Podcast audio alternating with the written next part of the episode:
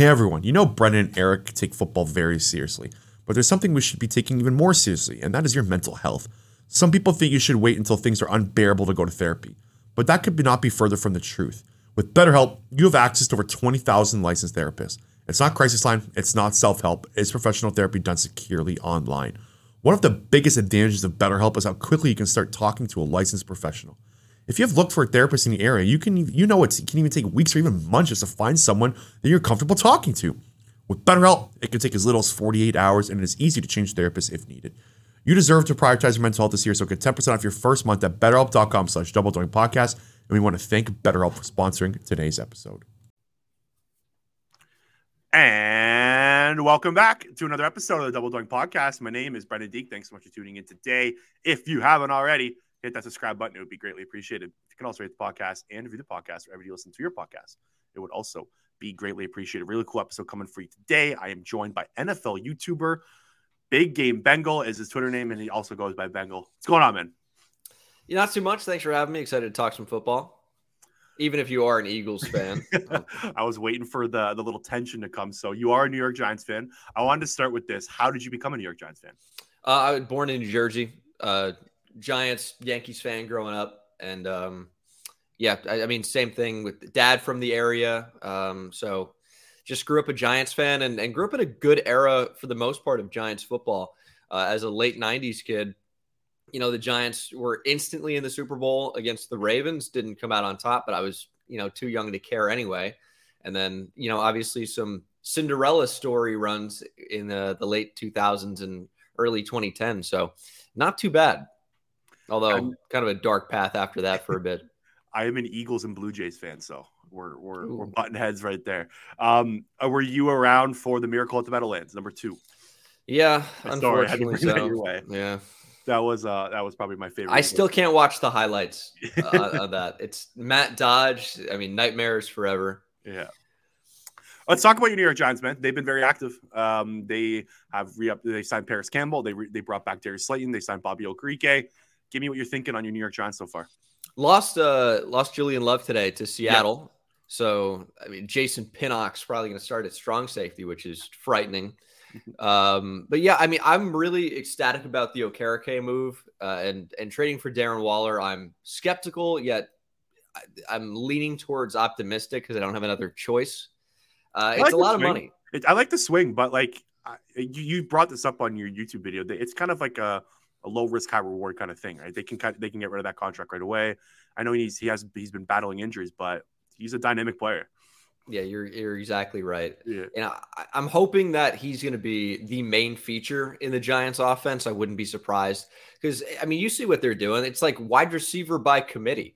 You look at that that team, you could rate all those receivers pretty similarly, even if you know maybe Isaiah Hodgins plays a different role as the actual like big possession receiver, but Sterling Shepard, slot, Wan'Dale Robinson, if he's healthy, slot. What are you going to do with Darius Slayton? Deep threat, still can't really catch the football, um, but they're all kind of about the same. Parris Campbell, probably a slot, even if he's better as a deep threat. I don't know. I, I, can't really differentiate these receivers. I can't really give you like a two or a three that I want out there more often. So it's going to have to be Darren Waller that the Giants are going to have to lean on let's rewind a little bit to kind of what they did earlier in the offseason. What do you make of re upping Daniel Jones for four years and taking Saquon Barkley? Do you think this was kind of the right direction to go in? Because I'm so torn on it. Uh, me and my podcast host were kind of all over the place with this one. We don't know if this was the right move. I feel like they kind of played their way into this. Like this wasn't the game plan for Joe Schoen and Brian Daboll when they took the when they were both hired last year, and they kind of just had success fall in their lap, and then this happened. So what what do you was this the direction you would have went in this offseason, or do you think they they should have maybe let Daniel Jones walk or sign him to a one year deal, franchise tag? And what, what do you make of kind of the quarterback running back signings? Yeah, I mean the unfortunate thing, it'd be like it'd, it'd be awesome. Hey, just get him on a, a one year deal or a two year deal. The franchise tag is what I was in favor of at first, or the non exclusive franchise tag, thirty two mil, and then you have them locked up for twenty twenty three, and it's it's almost like another prove it year. And I don't know what scenario where Daniel Jones could have played into 45 or 50 million a year on, on a prove it deal. You're already paying him a ridiculous amount. Uh, the Giants, I guess, would technically have an out in the contract after the 2024 season. Still 18 million dead cap, but you would clear uh, a ton of money. Still about 30 million doing that anyway. So I I don't know. It's he's not worth 40 million. I, I think that's pretty obvious. It's just what were your other alternatives? I'm not yeah. sure there were many. And does Daniel Jones do enough to to put you in a position to win?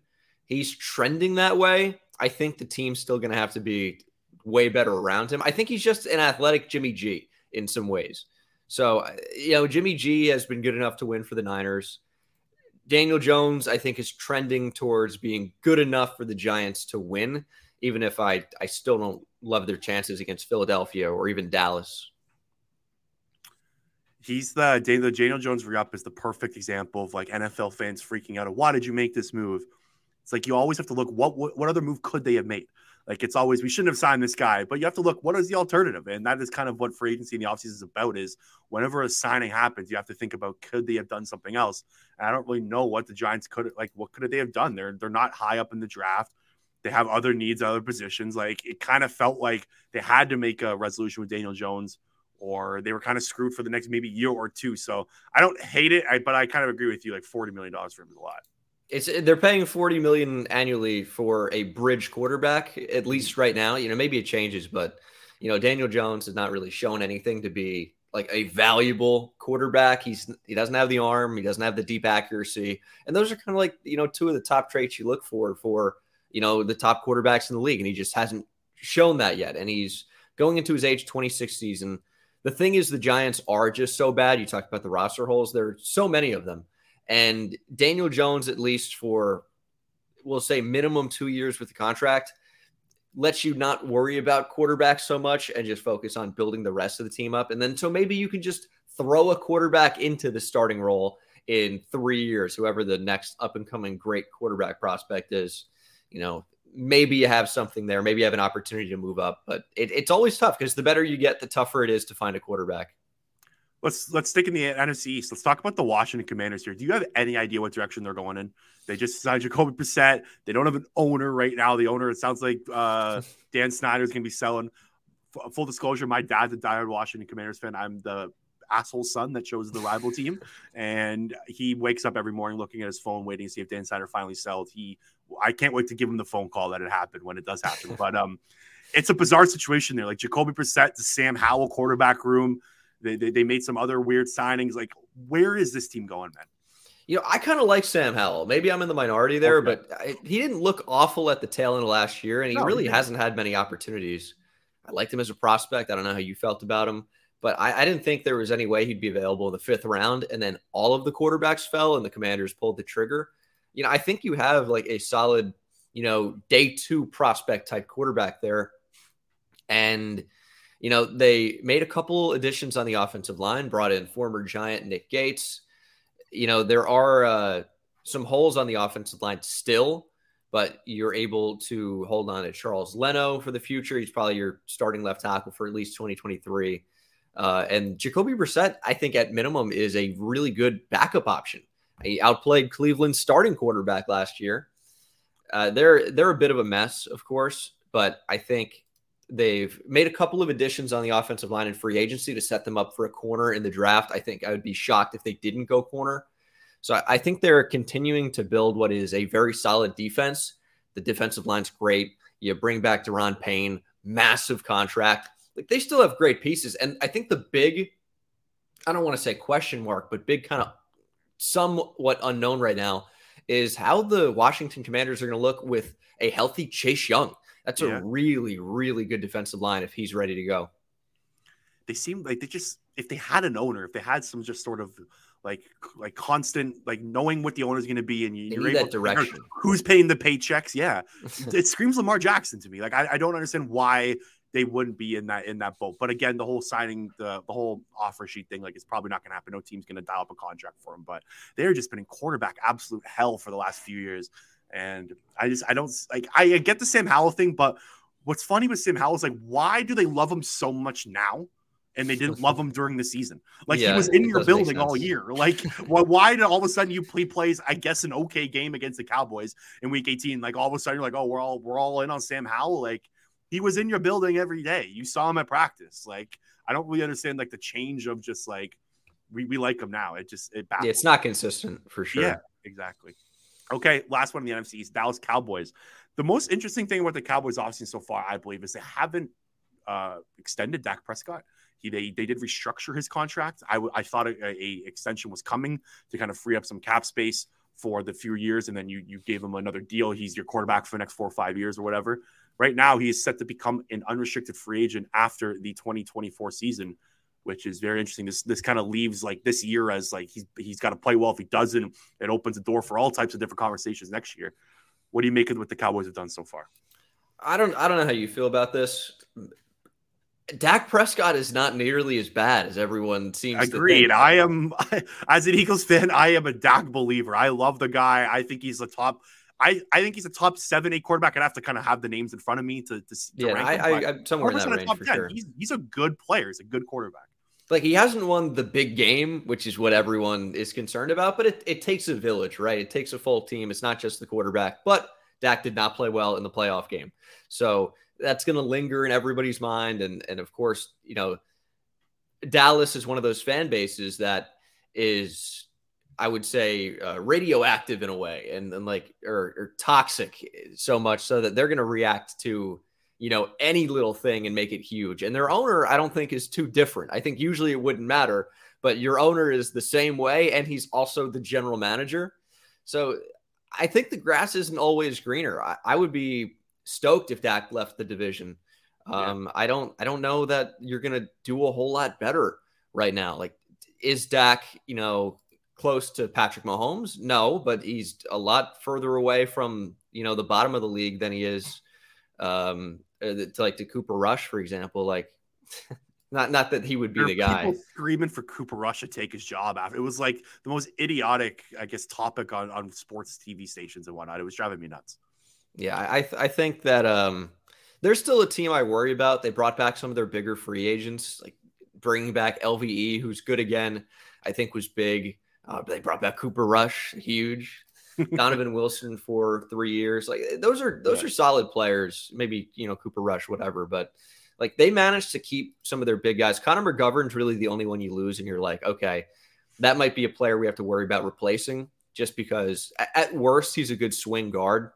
So I, I don't know. I, I think they're still going to be really competitive. I think if Dak bounces back and has a great year, like this is all going to go away. And I think mm-hmm. that definitely has potential to happen. Before injury, like a couple years ago, everyone was on the Dak train for, for the first time ever.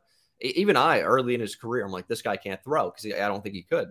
But then he, he developed and he becomes one of the top quarterbacks, and suddenly they're a team you really have to worry about. Yeah it's funny with the Cowboys. Like everyone always blames Dak and blames the defense. If you just what what I always like to do is take a look at the books and say like where's the money going, and if the if the guys that are getting paid the top didn't contribute. Dallas is the perfect example of this. Like they paid Michael Gallup a, a, crap ton of money. They paid Dalton Schultz a shit ton of money last year. Ezekiel Elliott a shit ton of money. The guys that were making a lot of money didn't produce. That that was it. Like the Dallas Cowboys didn't spend their money wisely last year, and that was the reason why. It was not Dak Prescott. It was it was the fact that the resources weren't allocated to the right people. I mean, I hate the Cowboys, but even I was like, God, dude, I can't watch Zeke anymore. It's too tough. Yeah. It was it was just like watching a like a retired running back come back. It was like watching Emmitt Smith Cardinals, I imagine. And it was just he's still on the team. He's 27 yeah. or whatever. Glorified was, fullback at the end. A $60 million. Mike Tolbert. I mean, I couldn't tell the difference. It was brutal. Pretty much. All right, quickly, actually, let me get your Eagles thoughts quickly. Why not? Give me what you think of what the Eagles have done.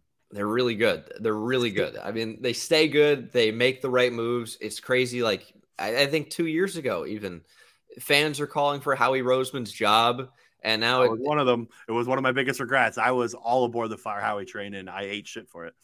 I, I think it's just I am willing to give a little bit of leeway when you've had success. I think when the Eagles haven't had, you know, any Super Bowl success their entire history, and then Howie Roseman, Doug Pederson come in, they beat the Patriots in the Super Bowl, and then within what two years, you know, you have people calling for their jobs. I just thought it was a little bit, a little bit too quick. Maybe it was three years. But you know, Doug Pederson's a great coach. We see what he's doing in Jacksonville, and maybe you prefer Sirianni. I think it might have just worked out anyway. Still have Howie Roseman, so no harm, no foul. Mm-hmm. But I think you got to trust the guys that have proven they can be trustworthy. Yeah, like it's tough if you're a fan every year and you see, okay, how he's going to go D line or O line and he's never going to take linebacker, even though we need linebacker so bad, or or maybe even this year it's Bijan's on the board and we have Boston Scott. I know they got Rashad Penny, just throwing out an example, but they're they're a team to worry about, obviously. Um, who are their big moves? Is Chauncey Gardner Johnson still he's on the market? Still on the market. He is like losing his mind on social media. He's deleting pictures. He's tweeting that like periods. He's tweeting, "I'm getting disrespected." he's not the market has not been what he thinks it's been. Or Don't you love the social media era? Oh, God, like it, the Eagles have so many of those guys. Like Darius Slay, love him, but so active on social media. You got Chauncey Gardner John. Like the the thing with the Eagles, I, I like what they've done because they brought back the secondary that was one of the best pass defense in the NFL, and they didn't do it like at a very expensive rate. And Rashad Penny was a nice swing. Like I was on board to have Rashad Penny. I was one of my guys that I wanted to take a swing on. I thought I think every move Howie's done I would have done. Like I, I, don't I don't think there's any regrets, but it hasn't been exciting. Just going back to like quickly the 20 like to what you were talking about earlier. I one of my biggest like I guess pet peeves with Howie was he like I hated seeing Doug Pederson walk and Howie stay because I was a big Doug Pederson guy. I thought if Doug was going, Howie's got to go. And the 20, I don't know like if you remember the 2020 Eagles, but it was one of the worst football teams I've ever watched. They only ended up with the sixth overall pick, I believe. But man, it was like Carson Wentz running in the back of his guard every play. The the, the roster was old and expensive, so that that was kind of where my, my mindset was at. But we all overreacted. Howie Roseman is a great general manager, but yeah, they they brought they also, reasonable. They also signed Greedy Williams too yesterday. That's that was what I was just going to bring up. Yeah. Is I'm I would be kind of excited about that if I were the Eagles, and maybe it's just you know thinking about him at LSU. I'm like he was a decent player at LSU. Yeah, he's been okay for the Browns. I know injuries have been a little bit of a problem, or at least I thought so. Um, that's a, another low risk, potential high reward for a boundary corner, which not always easy to find. Mm-hmm. And you brought back Darius Slay anyway and you brought back James Bradberry anyway, but you can really never have enough corners. And yeah. they're they're kind of set up at the position now. Yeah, they they got lucky last year. Darius Slay and James Bradberry started all 17 games for them. That rarely happens. So like that that's probably something they were thinking. Like we got to get some depth behind them. It, it, doesn't like starting quarterback duos. What maybe six or seven per year on teams that start all 17 games. It doesn't happen very often. Um, you, okay. Do you think they're going to take a swing at corner high in the draft or no?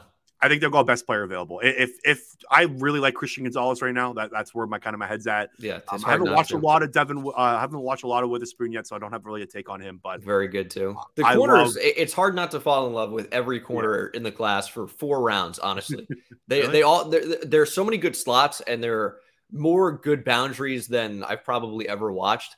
It's it's pretty unbelievable because you can get in a round two and find what would be first round corners in any other draft class. And they're going to be, I mean, Joey Porter Jr. is probably a top 10 pick a lot of years, and he might not even be the second or third corner off the board this year. It's just crazy. I was going to ask you this like at the end of the show, but let's just do it now with draft. Give me some of your draft uh, crushes, I guess. That's how I kind of categorize them. I, have been a little slow this year. I haven't been as deep into it. I've only yeah. really, like, I have barely watched any offensive line, which I usually do save that for last just because I am more of a novice with that position. Um, but I, I really do like Devon Witherspoon. But you know, the first round guys, it's, kind of easy. Um, it's also tough not to see some of these guys perform really well at the Senior Bowl. Like Keanu Benton is somebody that I think, I, I, I think he's going to be an Eagle for whatever reason. He just strikes me. So I, I, hate to bring him up, but Keanu Benton is someone I like a lot. You, you took probably a nose tackle, or at least what he was doing at uh, Wisconsin, and I mean, he's got some some pass rush flash to him, and that's pretty tough to find on the interior, as you know. And and you've been lucky to see some of him, Fletcher Cox, over the years. I uh, I'm excited about him.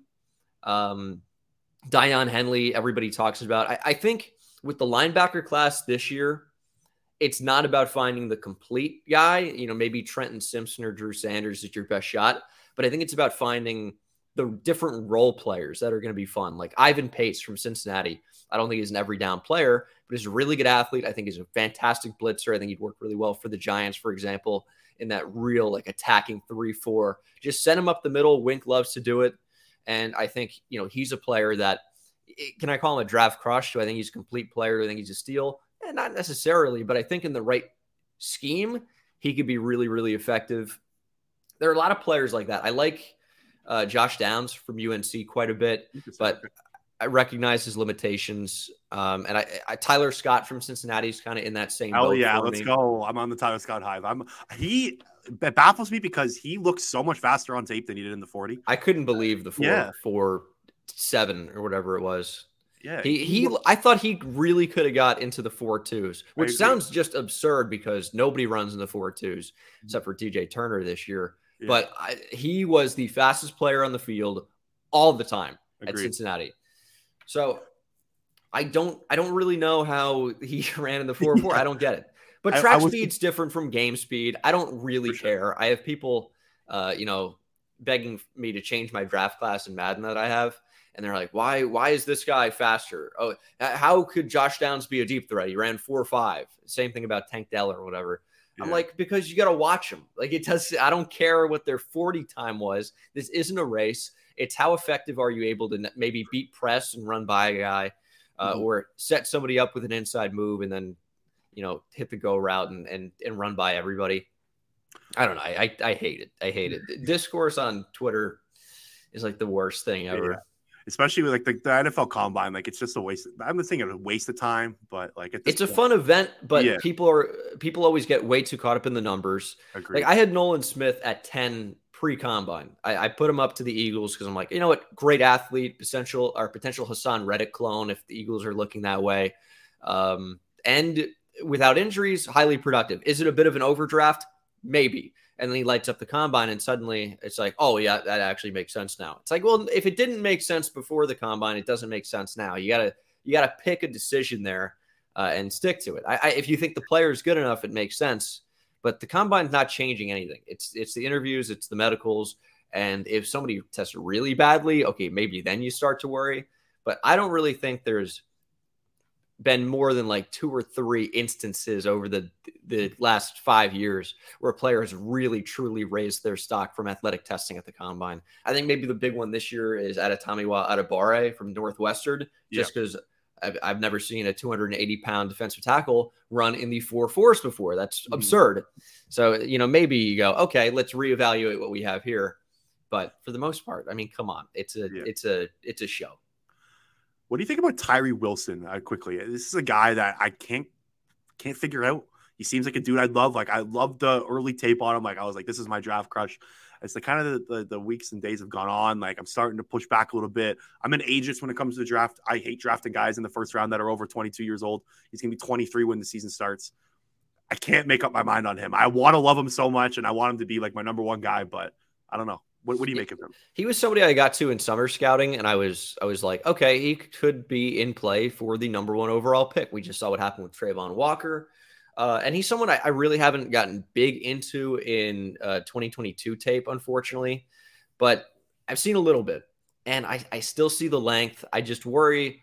I worry is he is he not polished enough as a pass rusher for his age, and that that is the big question. It seems like you have the the similar uh, question there. It's just, he's yeah. been productive in the Big 12 too.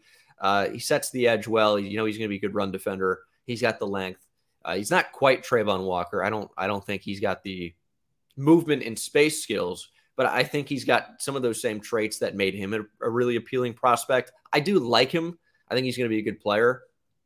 And it's tough for me with the age thing because, you know, if, if you have them for 23, 24, 25, 26 on their rookie deal, like you could still very easily have them for their prime. Mm-hmm. It's just, and even with the fifth year option, bring them up to 27. It's just, would you prefer someone who's a little bit worse, who's 21? What if they never reach that ceiling of the guy who's just a little bit ahead of them? It, it's a tough conversation. I really don't know. I like him as a prospect. I think he's going to go high. I think Seattle's going to take him. I don't really I see agree. him getting out of the top 10. I agree. I think Seattle at five makes so much sense everyone is like, "Oh, stop doing this." When I whenever I mock Tyree Wilson to Seattle, but I'm like, it just it, how can I not? They've yeah. beefed up the interior now in free agency. He's got the length. It, look at the draft history of John Schneider with the Seahawks and Tyree Wilson. You know, you could you could pick out from space with a telescope and key in on them. It's like they're going to draft Tyree Wilson. Maybe they go a different direction, but it makes way too much sense. Seattle's a team that goes similarly to the Eagles, similar philosophies there, except Seattle will take the odd linebacker in the first round.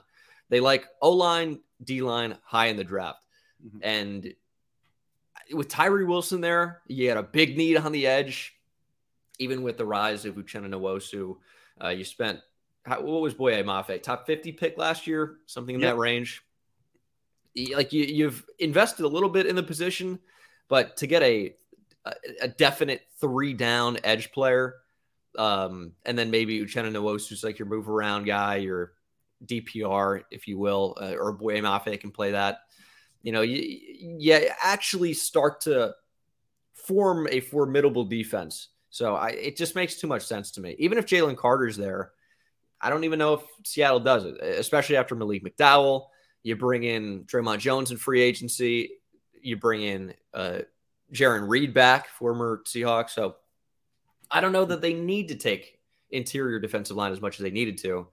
Tyree Wilson just screams he's going to be the pick. I, I, don't know who else to give them at that spot. Agreed. Yeah, he, he screams a Pete Carroll pick. I agree, and, and John Schneider as well. They it's funny because that they had such a rough like kind of draft stretch before last year, but yeah. this draft like this that 2022 draft is looking like impeccable at this. Point. Now. John Schneider seems like a, a genius again. You're going back exactly, to like Kam Chancellor and Earl Thomas uh, yeah. and Richard Sherman.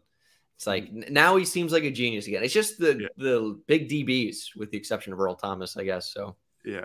Um, I was going to ask you about Aaron Rodgers and the Jets, but I don't think we need to go there. Do you have a big take on that? He's going to be the Jets quarterback. yeah. Who knows what it's I I think it's going to end up being 13. I think the Jets are going to be like, okay. "You know what? All right. We've we've set it up for Aaron Rodgers. We if we're going to have to pull the trigger on it and it has to be 13, we're going to bite the bullet and just do it." Now, it might not be. Could be a second. Could be a player like. I feel like uh, Elijah Moore might be in that trade. If I'm the Packers, I'm asking for more. So yeah, I tweeted that. I'm like, that would be that would be cool for the Packers because then you look at their receiving trio, we'll call it, and it starts to look a whole lot better. Mm-hmm. But I think it's going to end up being former top five pick Corey Davis. That's who oh, I think. Oh, really? I feel like they would just cut him, right? Why would the Packers take him? His contract is a mess. Yeah, it, it is fair. Uh, yeah. But I think with the contract of Aaron Rodgers, it might be looking to uh, kind of like balance it a little bit. So that, that's what I that's what I think is going to happen, but we'll see. Okay. Um, last question for you before we get out of here. Um, first overall pick. Let's go back to the draft. So Carolina Panthers hold it now. Uh, I haven't done too much QB scouting. That's going to be basically my task next week. Um, hit me with what you think the Panthers should do, what's going to happen with the quarterbacks, and I guess if you have like a take on the rankings. I know it's still early, but what, what have you seen so far? So I, I, have I have watched the quarterbacks pretty extensively. Okay. I'm a, I'm a Bryce Young QB one guy, despite oh, yeah. the size. I think it's you know now more than ever with all the rules where you can't sneeze on the quarterback or else it's 15 yards and first down. I think Bryce Young set up to be more effective than ever, or his type. I know it's unprecedented that you'd see, you know, a 5'10, 190 pound quarterback, but he's so good. So I'm I'm over it. I, I don't care. I, I think I should care, but I'm not running a team, so I don't care. I'm I'm in on Bryce Young. CJ Stroud's really good. If you get Georgia college football playoff game, CJ Stroud, he could be the best QB in the draft because he has that full complement of size, and then also athletic ability, which we really had never seen from him before, uh, and accuracy for days. He's one of the most accurate quarterbacks I've probably ever watched, and that's not necessarily like you know like driving the football. It's it's he can hit every touch throw, um, but he is he's a really solid prospect. I just prefer the improvisation ability of Bryce Young. If I were the Panthers, I would take him because he's my QB one. I think they will take CJ Stroud because okay everyone's saying it. So it's got to yeah. be true. that that's all I got on that. You got to follow the breadcrumbs sometimes. Yeah. Well, it's still it's still early, right? Like the there's so much always just noise and nonsense with the first overall pick around this time.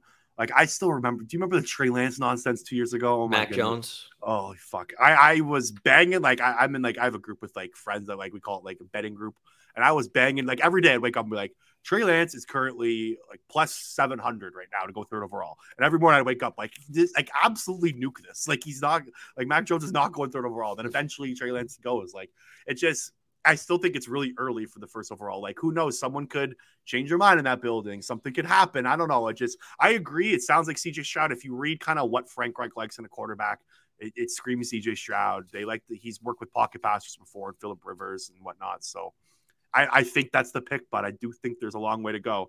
And I, I, I agree with you though. So far, I do like. I think Bryce Young's QB one. I don't think I'll change that after I kind of watch in depth. I just the size worries me, but man, like his, he can make any throw, escape the pocket with the best of them, and I just don't think you overthink it. Like the, the other three guys to me have more question marks with their playing game than Bryce Young does, and it's just the size with him. And I think you, I think that's a swing worth taking. Bryce Young dragged a the worst Alabama team we've seen in in some time. Drag them in position to be, you know, one spot away from the college football playoff, and that was. I mean, the defense was good. The offense was terrible. I mean, name a receiver on Alabama and you're going to be in a tough spot. Traeshon Holden was the ex. He went to Oregon and then I think is off the team now. He got into some legal trouble. Um, maybe maybe he's not officially off the team, but anyway, Traeshon Holden's no good. Is my point. And uh, Bryce Young was just phenomenal. Watched him live at Texas. It, it was horrible. Uh, it, was, it was like watching my soul get ripped from my body with every you know play he would make. It, it was incredible. Like that's the guy for me because he can drag a team. I don't know that CJ Stroud can do that. Played with some of the best receiving prospects we've seen, Marvin Harrison Jr. and then uh, I think Emeka Egbuka was the number one receiving uh, recruit in his class, or very close to it, depending on what website you look at. Like, there's so much talent on that team. The offensive line was great. He's putting up numbers against Maryland and Rutgers. I don't care. Like he's good. I know he can make all the throws. The thing I don't know is what he can do when he's not surrounded by all of that talent in comparison to the rest of the teams he's going up against. Mm-hmm. And um yeah, I don't know. Uh, Panthers will be will be caught in a tough decision. You talk about all the kind of unknowns leading up to the draft. I mean, I remember 2018 Baker Mayfield, it seemed like, was the first overall pick three days before it actually yeah. came. I, I I think it was Sam Darnold for a while, um, and even maybe Josh Rosen got thrown in there a little bit. But I think it was Sam Darnold was expected to be the guy. Yeah, you're right. And then he wasn't. And then Kyler Murray at number one. You know that didn't seem to be solidified to the public at least a day before, maybe. Mm-hmm. So, you know, you got a point. We never really know at this point smoke screens or smoke eh, mirrors, whatever's going on, whatever analogy. We don't really know that much yet. We'll see. Bengal, thanks so much for doing this, man. Really appreciate it. Uh, make sure to follow him on Twitter at Bengal YouTube. Make sure to check out his YouTube channel at Bengal. You won't regret it. Thanks so much for doing this, man. Really appreciate You're Very knowledgeable and love your content. Thanks for having me on. It was fun.